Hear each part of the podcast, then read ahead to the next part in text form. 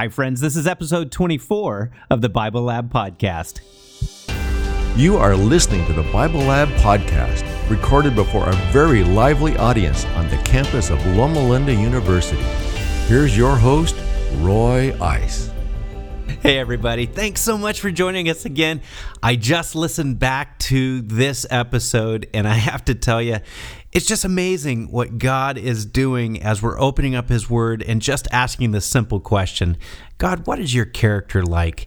And how is it different from what we've grown up believing? And, and how does this answer some of these questions that have never made sense in our lives? So I'm excited that you're here with us. Just want to remind you, please join us at our website, thebiblelab.com. It's a great resource for you to get your study guide so you can follow along and see where we're at in the study as you're going through this audio podcast. Also, we want to invite you to join us on our Facebook account, The Bible Lab, and also we want you to subscribe to this podcast because what happens is it helps other people get to know about this podcast. And if you want to start sharing and witnessing, a great way for you to do it is to subscribe and maybe even leave us a little comment about how this is helping your walk with God. Now, where we are going today is talking about the Holy Spirit as the seal of God. And there's a lot of controversy about this, and you'll hear us kind of wrestle with this a little bit. But by the end, I'm telling you, you're going to come away understanding how much of a resource the Holy Spirit and God is to you now, and how it just completely changes your perspective of what you need to do right now, and how happy it makes you in this part of our journey. So I can't wait for you to listen to it. Welcome to the Bible Lab.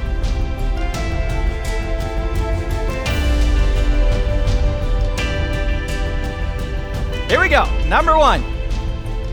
I remember the day I received the seal of God. I remember the day I received the seal of God. Uh oh. What's going on? I'm seeing a sea of orange. No, you do not remember the day you received the seal of God. We're going to talk about this later. We're not like my friends that I grew up with in Texas my good friends at Southern Baptist who would always ask me, So when were you saved? When, when was I what? Well, I'm still working out my salvation. That's what I was told to say at church. Number two, the seal of God is directly connected to one of the Ten Commandments. The seal of God is directly connected to one of the Ten Commandments. Okay, I'm seeing a blending here. I am seeing about 45% no. I'm seeing about 45% maybe. And I'm seeing about 10% yes. I'm going to ask you a question that's not in your script. How many of you grew up in a different denomination than this one? Yes or no? I grew up in a denomination other than this one. Okay, our numbers are pretty close to the same which shows the, the number of you that say, yes, it's directly connected to one commandment. There's some uh, interesting conversation that's going to happen here in a little bit. Don't call me a heretic yet. I haven't said anything. Number three, in the last days, people will not be sealed until after the close of probation. In the last days, people will not be sealed until after the close of probation. Yes or no? Okay, I am seeing a vast majority of no, maybe 85% no, which means you are all heretics in this room. I'm seeing a vast majority of maybes as well, uh, a large number of majorities as well. Number four, the opposite of the mark of the beast is the seal of God. The opposite of the mark of the beast is the seal of God. Now I'm seeing a sea of green.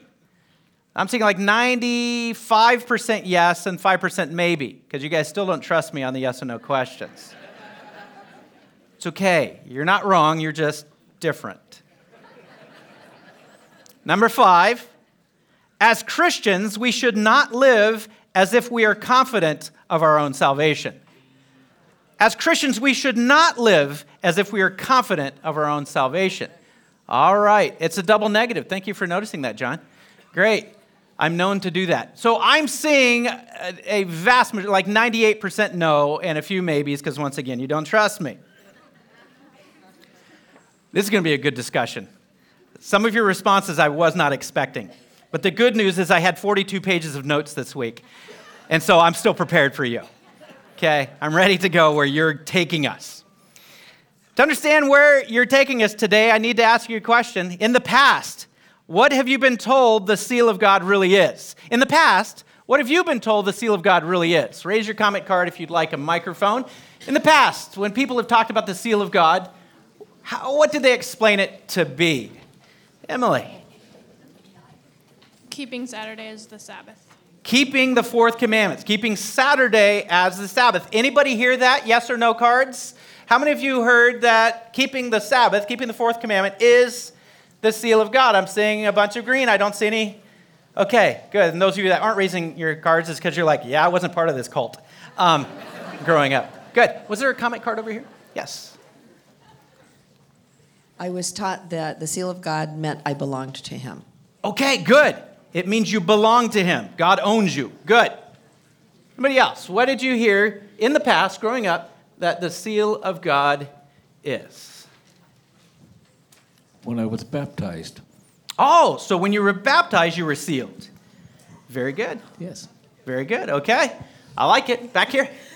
Um, I did not grow up uh, learning about the Holy Spirit, but after conversion, I learned the Holy Spirit is like a, an engagement ring uh, from God, Wow. a okay. promise of what's to come. Very cool. Very cool. I'm going to come back to that uh, in a, a couple of our Bible texts coming up. I, I want you to remember what Marilyn just said, because she's not just throwing something out there as, boy, that would be nice if, okay? I like what you said. We're coming back to it. Yes. I- I was told that the seal of God was a settling in the, in the truth that I should not be moved. And, and not be moved, uh, meaning once you had the seal of God, you would be Sealed. like- Sealed and perfect. Forever, Yeah. You, you, you know, even, even when you sneeze, others wouldn't hear it because you're disturbing them. Yes, exactly. You're just perfect. This is going to be good because many of you um, grew up hearing very similar things to what was just shared. In fact, you grew up hearing prophecy about this. Okay. What we're going to do today is we're going to stir the pot a little bit, but not for controversy's sake. We're going to stir the pot because we need to see the ingredients. We need to see what does the Bible say the seal of God is. And it may turn out that it's all of them. All of the things that we're told and some of the things we were never told. And so today, what I want you to do is I want you to take a step back and say, I know what I've heard, but let's take a look at the language of Scripture and the um, nuances of those words in Scripture and the repetition of Scripture to see what does the Bible consistently say when it talks about the seal of God. And to do that, let's start out with the first of the three texts that we're going to look at today. I had four on the Wednesday warm up, I know, but I don't think, as I went through this, I was like, we don't have time for all four. So we're going to refer to Ephesians 4:30 uh, throughout the conversation, but we're not going to specifically talk about it because in many ways it's just repetitious. But the first place I want us to go to is 2 Corinthians chapter 1 verses 21 and 22, which says, "Now it is God who makes both us and you stand firm in Christ. He anointed us, set his seal of ownership on us, and put his spirit in our hearts as a deposit guaranteeing what is to come. Now, in the Bible references to, that are following this, the ones to come, you're going to see these words repeated. You're going to see the words anointed, seal, deposit, and guarantee. You're going to see this. As the scripture wrestles with this, you're going to see those terms over and over again. So, for this first verse, because we're going to deal with the other words later, I want us to just deal with one of the words first so we don't go all over the place. Okay? Keeping you, guys, you kittens in a box is really hard enough to just say, here's the verse, what do you think? So let's go word by word. And let's start with the word anointed. What do you think it means here that God anointed us? What does it mean that God anointed us? In context of the scripture, read the words leading up to it. What do you think it means that God anointed us? Raise your comment card if you have a question or a comment. To me, when a person is anointed by the Lord, it means he's kind of set aside and uh, he, he's turning from his former ways. Okay? Okay, so it's a sense of being set aside and no longer doing the things you used to do. Okay? Great, excellent. Back here. Um, it means that we are God's own. Okay. So it means that, We are in His family. okay, good. So now there's a, a heightened relationship with this anointing. I love this. I love the way you're going. I had a completely different experience with the word anointed. Yes. It was for the sick. Yes. We use that quite a bit. This anointing, uh, you can read it in, in, uh, in James 5 where it says, you know, if any of you are sick, call the elders, have them anoint you, anoint your head with oil. If you go back to the, to the ways that David used it quite often, he was talking about anointing his head with oil. So I had that reference to healing and, uh, and different things. Back here, Joel. Um, don't they anoint people when they're being chose for like leadership or kingship or something like that as well? Or am I Absolutely. It's done during times of conferring, conferring spiritual support and help for a leadership position. So it's used that way too. Yeah, back here. Yes, I. If something happened to me once, uh, I um, was praying, and all of a sudden I started speaking in tongues. And uh, to me, that was, you know, weird because I was hearing myself, but I wasn't understanding what's going on. I just felt so anointed and, um, you know, blessed Yeah. after that. So I don't Yeah. know if that happened to anybody else, but that was my personal experience. Yeah, and I don't know if it's happened to anybody else either, but I'll tell you this I know no one would say yes in this group, not in this denomination,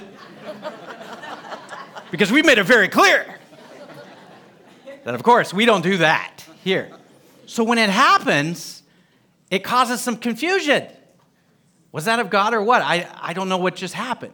It's not something that historically our denomination has truly tackled uh, and, and come to some understanding.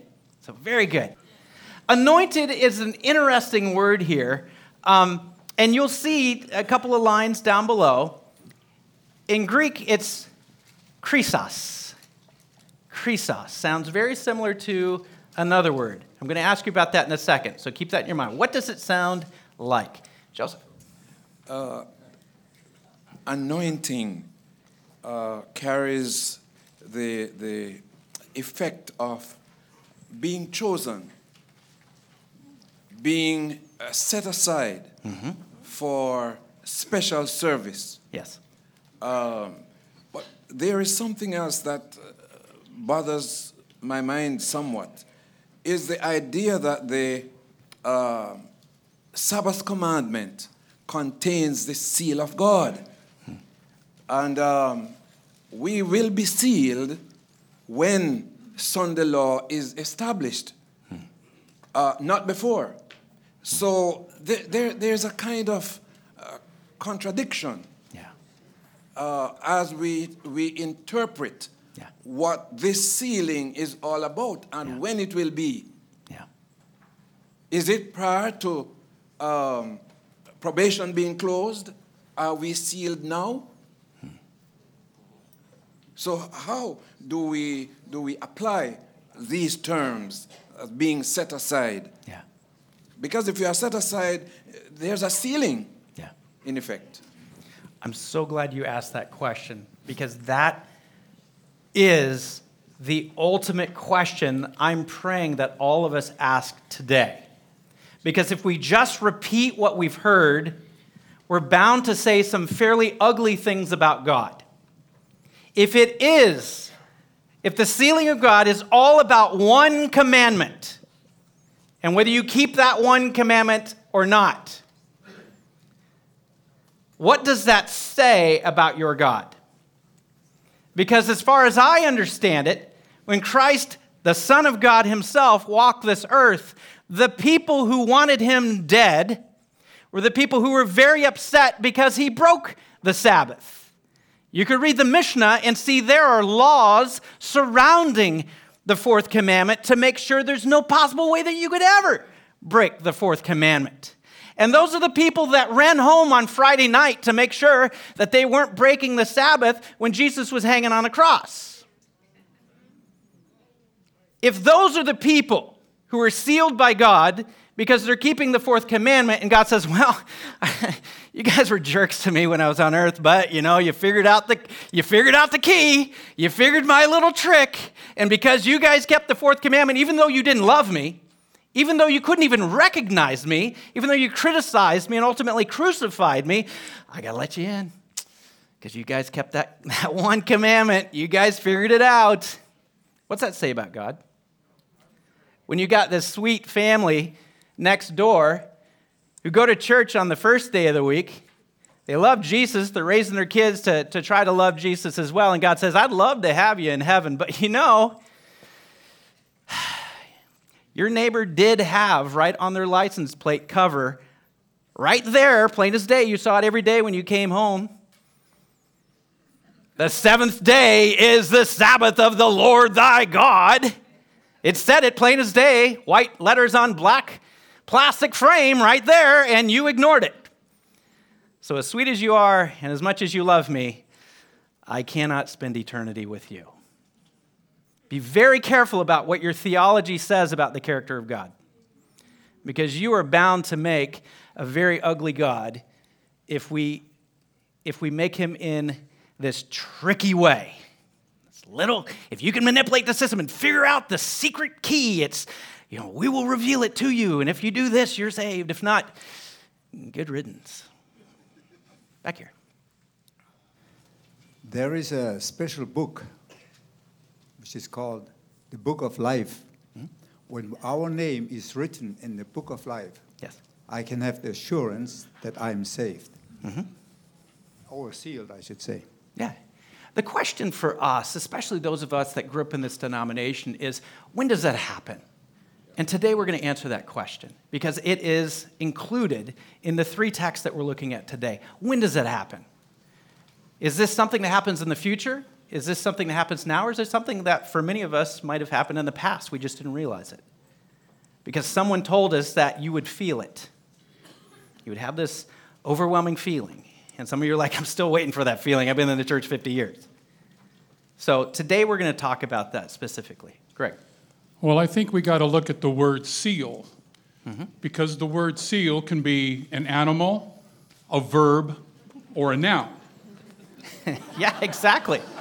So when I'm you're so glad you brought that seal, up. Yeah, when, you know, I mean, I, I, I, was teaching this fifth grade Bible class one time, and they wanted me to teach on, on Revelation 6, the six seals, and everyone thought I was taking them to SeaWorld, okay?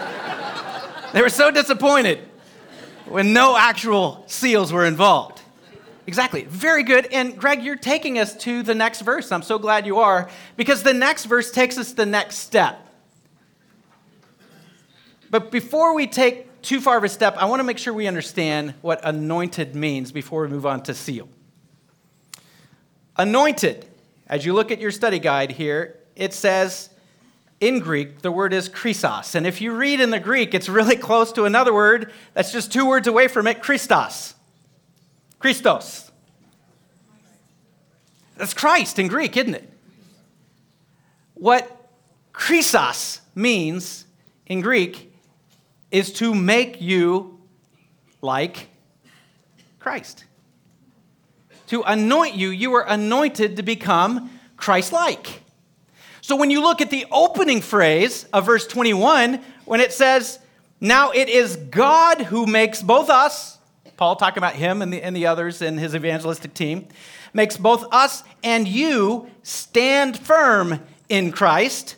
He anointed us so, how are you made Christ like? It is not by your might, it is the anointing of God saying, I will place the Spirit in you who will change you, and the changes will make you like Christ. And the places where you were stumbling before, now you are standing firm. Not by your power, it is God's Spirit in you that has anointed you, and you can't help it because of association. When people see you, they see Christ. You guys are just way too close. And you're rubbing off on each other. And you become like Christ when the Spirit is in you. Very good. Back here. Yes, um, I compare the seal to, you know, when you're doing tile, that you have to, you know, put the grout Yes. first, then, then you have to seal it. Yeah. And, and that seal protects it from uh, getting, you know, too much water through the grout yeah. and, and then moving it apart. And, and, it, and it keeps it strong. So I would say it's more of a, it's, it's a clear shine that, that, that makes the floor looks beautiful. Yeah. I think that the Lord wants us to uh, shine for Him. That when He, when we accept Him, and when we are baptized, when we uh, follow Him and, and, and give ourselves to Him, He makes us shine for Him. He gives us that touch, that finishing touch, to make us strong to go through different difficulties, you know, different uh, tests in life and hardship. The Lord helps us. It's, it's like a little extra touch and help to, to go through life. That is absolutely perfect. I got nothing more to say. Let's close with prayer. Beautiful. I love it. I love it. Love it cards going up all over the place. Can we, can we step into the next text? I'll, I'll, I'll let these two comments uh, uh, enter into it, but I want us to have one more filter because we're starting to talk about the seal. And I want to make sure as we're talking about the seal that we have scriptural foundation for it. And so if you look at the next text, Ephesians chapter 1, verses 13 and 14, let's take another angle, look in another window of this house by saying, what does it say with these words? Verse 13 says, And you also were included in Christ when you heard the message of truth, the gospel of your salvation. When you believed, you were marked in him with a seal. When did it happen?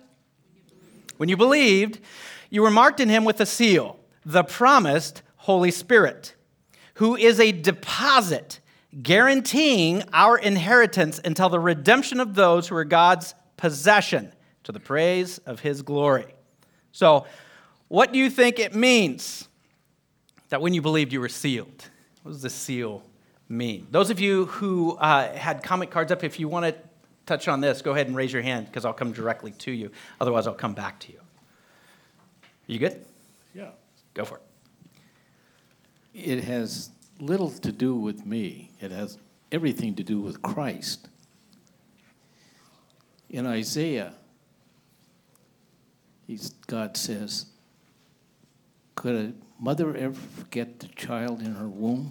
I will never forget you. I wrote your name on the palm of my hand before I created the universe. And that's a promise to me Yeah. right now mm-hmm. and for eternity. Yes, exactly. I love it. I love it. Aaron? So, in doing a little bit of research, um, the most common use of this word seal uh, in the context of that culture was uh, a seal was uh, a symbol of authority. And the way you made that symbol was by making a copy. And so, reading through uh, this verse here in Second Corinthians, Paul is saying over and over and over, he's saying, God anointed us, using the words he said, He's making us like Christ by making us into a copy, a seal, and putting His Spirit, that signifier, which is that shows we have the authority, um, or that the authority behind that power is present in that copy. I love that, Aaron. I love it. Back here, in the very Um, back. This In the ve- conversation brought back to mind the um, verse that says, Make me a new creature. The old creature is killed away, and I become a new creature. Yes, exactly. There is total life change when the Spirit is in you. Exactly. Why is it that we teach people if you change, then God can come in. We've, we've been teaching people the instructions backwards for generations. Do this, stop that, then God will. It's the same we mentioned the Sabbath earlier. Christ himself said, Is it lawful to do good on the Sabbath? Which then was translated by others, Is it lawful to do anything on the Sabbath? And we've treated Sabbath as it is lawful to do nothing on the Sabbath. When Christ's own lip says it is lawful to do good on the Sabbath, what are we doing with our Sabbath that is good? Okay? Because when most of us asked, are asked about the Sabbath, we're like, well, it's the best nap I ever take. it's good for me, but is it good for my community? It is lawful to do good on the Sabbath. We translated that it is lawful to do nothing on the Sabbath. In the same way, we've taught people stop smoking, stop eating pig, stop doing this, and then we can dunk you in the water, and that's when the Holy Spirit can come in and change you. I'm sorry, but I don't want to baptize anyone who has not already accepted the Holy Spirit into their heart. Because at baptism, what I, what I warn them about, and it happens to everybody, everybody gets baptized, you, you sense it. The moment you come up out of that water, you feel like laughing and crying all at the same time. Why? Because the Holy Spirit comes in in an even more mighty way. Because in your heart, you're finally ready to accept the fact that God could forgive you of all your sins. And you finally let it go, and it, it makes the room for God to come in and say, Now you believe me? Now you believe me how much I love you, and I want to bring life change to you? Uh, right here. Yes, I had a slightly different Bible version here. It's the New English. Oh, yeah. And they use a word in there that I really like and I wanted to share. Please do. Um, let's see. Let me read that verse again. Um, if I can find it. Let's see. And, and you too, when you had heard the message of truth and the good news of your salvation and had believed it, it became incorporate in Christ and received the seal of the promised Holy Spirit. And that Spirit is the pledge that we shall enter unto upon our inheritance when God has redeemed what is his own to his praise and glory. I love that word pledge too.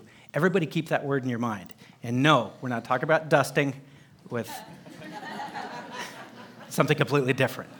Remember pledge.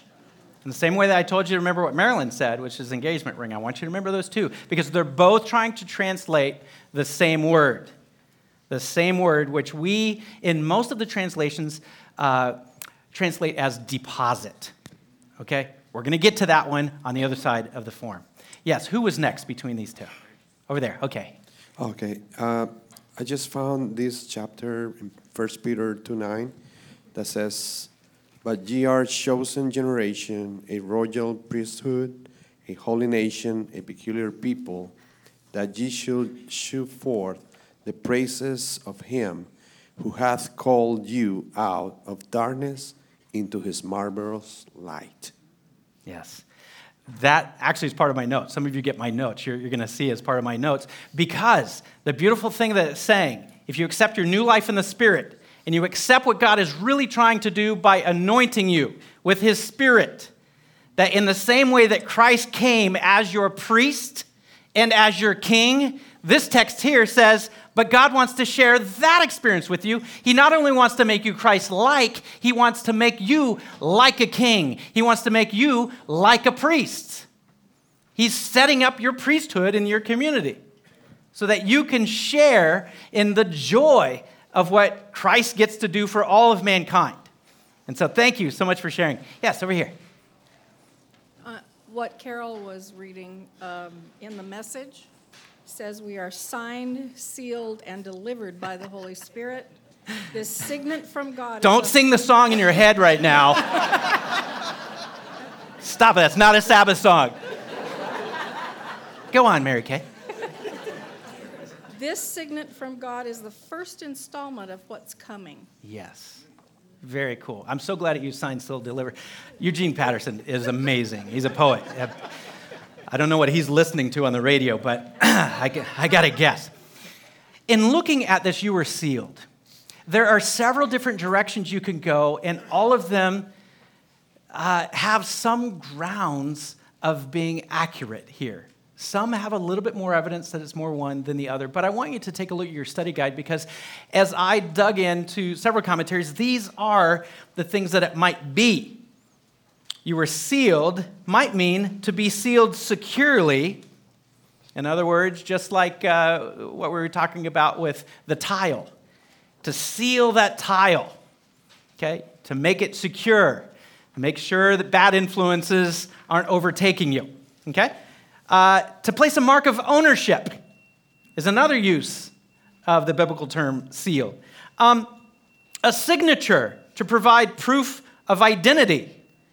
I want you to try plugging these into if this is what God is saying for you, what does this mean for me? What if God put a signature on you to provide proof of identity? You're not of the world, you're mine. Good. Um, to guarantee the genuineness uh, in biblical times, what they would do is they'd put a seal on there to make sure you knew that what it says on the outside, if it says pure wheat grains, if it says rice, corn, whatever, that seal means yes, we've checked it out. What's inside is what it says on the outside. So God seals you to say what's on the inside is what you're saying on the outside. So you no longer have to go saying, well, I feel like a facade because I know what I'm supposed to do on the outside, but on the inside of it, the Holy Spirit changes that and makes the outside what you're advertising, uh, makes the inside what you're advertising on the outside. Next, it could be uh, an accurate measure of contents. You would have to put a seal on contents during this day to make sure that if you said this is one pound of flour, that seal says we checked it out, and my seal of, of uh, guarantee is on there saying, yes, this is truly what it says. It could also mean to guarantee the security of something. For example, when Christ was in a tomb, what was on the outside of the tomb? Seals. Exactly, to make sure the security that what's inside is still inside. Okay? Back here. Had it kept coming back after the warm up to authenticity, but in a way that when Satan attacks, and tries to claim us, that seal says they're mine. Yes. And we go to a notary to show that it's authentic. Well, how can this be? And all the list of what we have done comes out, and that seal says no, covered. Yeah, it doesn't matter what you say, this has been verified. Exactly. You are owned. In fact, we're going to see later on where he calls you his possession. Yes, over here. Um, I think there are two dimensions of being anointed that um, I would like to say now because um, in the Bible, uh, when you see that verse, going back to the first part, that, that I apologize, I'm, I'm, going back, but yeah. Um, to be anointed, it's also, it also means to be uh, consecrated yes. uh, for an office in religious service. Mm-hmm. And I think that uh, mainly being like Jesus is one very important thing that is going to show mm-hmm. uh, to the world that, that we're sealed. Yeah. But also, we, we, we can understand that uh, being sealed is to be set apart. Yes. Uh, for, for our service to God. Yes. And when you see uh, uh, Jesus, when, he uh, when, when they had their council in heaven and he decided to come here and, and, and die for us, mm-hmm. he came and then he received the Holy Spirit. Mm-hmm. And w- once he received the Holy Spirit, God said, This is my beloved Son in whom I am well pleased. Yeah. So when we receive the Holy Spirit, when we're set apart for this service, God tells us that He loves us yes. and, the, and that He's pleased with us. Yes. And I think that's, that's something that, that, that we can feel uh, proud about and happy and thankful about it because uh, we are sons of God and, and we have this great responsibility that the angels could do. But, Yeah. but God gave us that, that privilege. It's beautiful, man. I love it. Thank you very much. Over here. Yeah. Woohoo. Um, I'm just feeling again, all this ties back to relationship. Yeah. And where's your relationship, my relationship, whoever's relationship with God? Yeah. And when are you sealed? I can't see any other time other than when you commit to Him and you say, hey, dude, it's you and me, let's go. Yeah. And He turns around and says the same thing, says, okay, I'm going to help you through that. Yeah. In my mind, that would be you're now anointed to Mhm. have His power in your life. Um, let's tie this back to other discussions we've had here. Uh, God hardened Pharaoh's heart. We, we discussed how hardened was not necessarily a bad thing, but gave him the courage to do what he knew he needed to do. Exactly. You know, seal your life. You're anointed to have the power and your his power in your life to do what you need to do. Yeah. Within to be your own priest of your own priesthood, right? Yeah. Your community. Yeah. Um, and then all and to maintain that relationship. Um, fourth commandment, whatever else, all the commandments, again, that goes back to the wedding vows. The commandments is wedding vows. Yeah. So there again is just this relationship of you're sealed, you're anointed, you're his mark on your life, and you living that out. Yeah. Absolutely, I love it. And, and you brought up a you brought up a point as far as um, time, like when was it happen? Um, it's interesting to know you've all you've already seen twice. You're going to see in the next verse to come, but all the texts refer to past, present, and future. Just look at look at the verbs, the past tense. You were sealed. You were sealed. Uh, who is who is present a deposit, guaranteeing the future. So if you, if, if you switch those around and say, well, I'm living in a promise now of future things, but I don't yet have the seal, you're reversing the timeline of God. Because God says, when you believed in Him, you were sealed. So get over it. You're sealed, okay? We're moving on. You're in a saving relationship with God, and we're moving on because we got work to do. Because it's not about you per se. God's very excited that you are now part of the heavens party train, and we're all going. But if, you if you switch them, you realize the problem. All your attention is going toward being sealed, you're still focused on yourself. And God needs you to get over yourself and say, I've been sealed. And so now I need to deal with now what is God's purpose and destiny for my life at this time in my community. Because I've, I've got that taken care of. In fact, even now, I have a tangible deposit, which is the next verse we're going to get to. But I want a couple of comments real, real quick, and then let's go to the deposit. Dr. Schmidt. I remember Graham Maxwell would talk about this word sincere. Mm-hmm. And he was talking about furniture that was made, and you can imagine uh, Jesus with his dad making a chair. Yeah. If was any defects, they would add wax to it. So, sincere in those days meant without wax. Yeah, that's the word that's used. And yeah. so I would suspect that Jesus made a chair without any wax. Yes, yes. And your seal, although we think of seals as being made of wax, it's without wax. I think solid. Yes. Uh, yes, recently reading through uh, Kings, uh, reading about Solomon. Solomon was a, a man who was totally dedicated to God. But in his later years, he uh, followed other gods. Was he sealed at one time, and did he lose that sealing? See, we need to also rewrite something in our minds. Okay, we've already gotten past the thing that once saved, always saved is not biblically accurate. We know that. You can't just say, I love you, God, and now I'm going to go do my own thing. In the same way, I mean, I don't understand how we could say that when, as human beings, we would never say, I got married and I never got divorced. I just, I don't spend time with my spouse. Honestly, all I needed to do is get married. I, I got married that day. I say, I do, and then now I don't. But I'm still married. Oh, yeah, I'm happily married. I don't know where they are, but I'm happy. We don't do that in our human relationships. Why would we ever allow that in a relationship with God? We've spoken about this before how people have confused the two things of unconditional love, which God offers. We've confused that with unconditional relationship, which does not exist anywhere, even in heaven. There is no such thing as an unconditional relationship. It does not happen on heaven or earth. God loves you unconditionally, He'll do anything for you, but there are conditions to having a relationship. And so, in order to remain sealed, you have to remain married. Which brings us to our next text, and I'll get to these uh, others here in just a second. Second Corinthians chapter 5, verse 4 and 5 is on the back of your study guide. It says, For while we are in this tent, Paul's using this funny uh, play on words. He's calling these bodies today tents, but he's looking forward to the day when we live in our buildings, okay?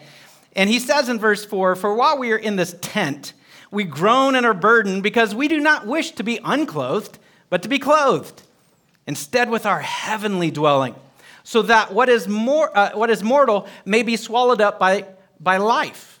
Verse 5 Now the one who has fashioned us for this very purpose is God, who has given us the Spirit as a deposit, guaranteeing what is to come you have the Holy Spirit as a deposit.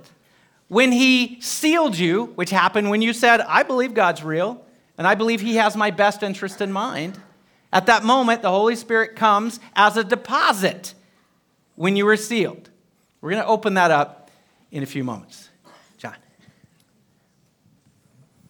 Well, I was going to say, but we moved past it, is what I heard you saying is we really change animals. We go from seal to porpoise.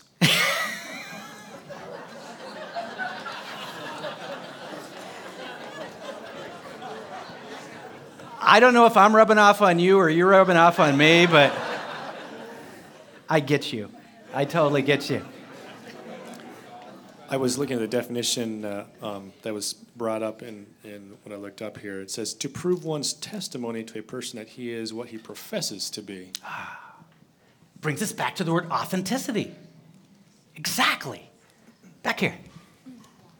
Hi. Well, um, I was thinking you've been talking about both the book of life and as the sealing, and um, I actually believe that from the beginning, everyone's name is written in the book of life, and then you hmm. get blotted out, because hmm. I do believe that there will be people in heaven who haven't known Jesus, hmm. and in order to do that, then in some way, God is working in them in a way too, and and they haven't received the seal like Christians can do, maybe. Yeah. And, so, I mean, I'm glad I'm glad you said that. Also, the sealing is a is a thing of maintaining towards mm. your life and your walk with Jesus. Yeah. And I also think that there is a sealing happening every day in our lives, and mm. there will also be a sealing, an, an end time sealing. Okay. And and there has to be because otherwise, you know, there's a door that will be shut that cannot be opened, and, and there mm. is an end to everything. And so God has to, to just divide between the 2 Mhm. groups. Sheep, sheep and the goats. Um, your homework for this afternoon to, to have scriptural proof of what you just said, look at Romans chapter 2, talking about individuals who haven't grown up in the faith. How are they going to be treated? So, Romans chapter 2 is a, is a good place to, to look at for that. I, I want you to look real quick, and I, I see the cards. I'm, I'm going to try to get to you real quick, but I want you to see something that we've been building up to. When you look at what God says, you've been sealed. From the moment you believed, you were sealed, and then the Holy Spirit, who is the mark of that seal. You got the mark of the beast, and you got the mark of God. The mark of God is the Holy Spirit. Okay? The seal of God is the Holy Spirit at work in your life to help you keep all commandments. It's not to undermine the commandments, it's not to belittle any of the commandments, it's to help you fulfill the wedding vows that God gave in Exodus 20. If you look at what it says here in the original Greek, of what is it what was Paul saying when he said the Holy Spirit is given to you as a deposit? It's a very interesting word that's used there. It's arabon. Arabon. It can be used talking in merchant circles as far as you need to put enough money on the table or some collateral so I know that uh, we've got a deal and it will hurt one of us if you back out. But did you know in modern Greek today, if you say arabon, the first thing that comes to a Greek's mind is the engagement ring? It's what they call the engagement ring, arabon, is the engagement ring. So read back through this text and say, okay, wait, wait, wait, wait. So God says you're sealed when, when you believed him, and the sign is that the Holy Spirit comes into your life. It doesn't say a portion of the Holy Spirit, by the way. The entirety of the Holy Spirit comes into your life. You're not waiting for more of the Holy Spirit. And I, I know we sometimes pray, Lord, give us more. And what we're actually praying is, Lord, get me out of the way so the Holy Spirit can do all of what he wants to do. So when God says, I will give you the Holy Spirit, he doesn't say a portion of the Holy Spirit. He says, I will give you the Holy Spirit. He will come into your life. God Himself, the very presence of God in your life to full measure. And I will give Him to you as an engagement ring. What do engagement rings symbolize today? Promise relationship, pledge, commitment, love, and you're going to get married. And it communicates to the rest of the world I'm taken. Look elsewhere, I'm taken. If I had time today, it would be great for us to go through a study of individuals in this world Many of them work in uh, the service industries, maybe as a hostess at a restaurant, who wear something that looks like an engagement ring, but they're not actually engaged. They are simply wearing something on the outside to keep a certain group of individuals from bothering them. If I had time, we'd have a whole worship service in here on that. God says to you today, in your new life, if you believe in me, you can accept the full measure of God's presence. Today, you can experience, it says here, guaranteeing what's to come, which in many translations and some of the other verses uh, say a foretaste of what is yet to come. In other words, God says, even though you're on earth now, I want you to experience something that happened in the Garden of Eden and will happen in heaven. I want you to experience what life is like when you get to walk with God together in a tangible way right now. Because I have sealed you, it's time to walk with me. Let me help you stand at the times when you would stumble. Let me help you walk where you're going. Let me help you not worry about that so your soul's absolute concern is what am I doing to fulfill my God given destiny? My purpose in reaching out to helping other people know that heaven now is possible because heaven is wherever God is, and God says, I want to tabernacle myself in you, and you have been sealed, and now you've got the ring. You're taken. And your life is to live until, and this makes total sense. Why is it that all of Christ's metaphors of the second coming have to do with a wedding? Until the wedding comes, keep that ring on your finger. You're taken. That's right, you are taken. So don't you ever let the devil tell you otherwise. God has big, big plans for you, and he's spending a lot of energy on the honeymoon coming up. Now, we want you to join us for episode 25 because we're actually starting a new series, and this one will blow you away. It's called The First Sermon, and it's all focused around Jesus' very first sermon in Matthew chapters 5 through 7.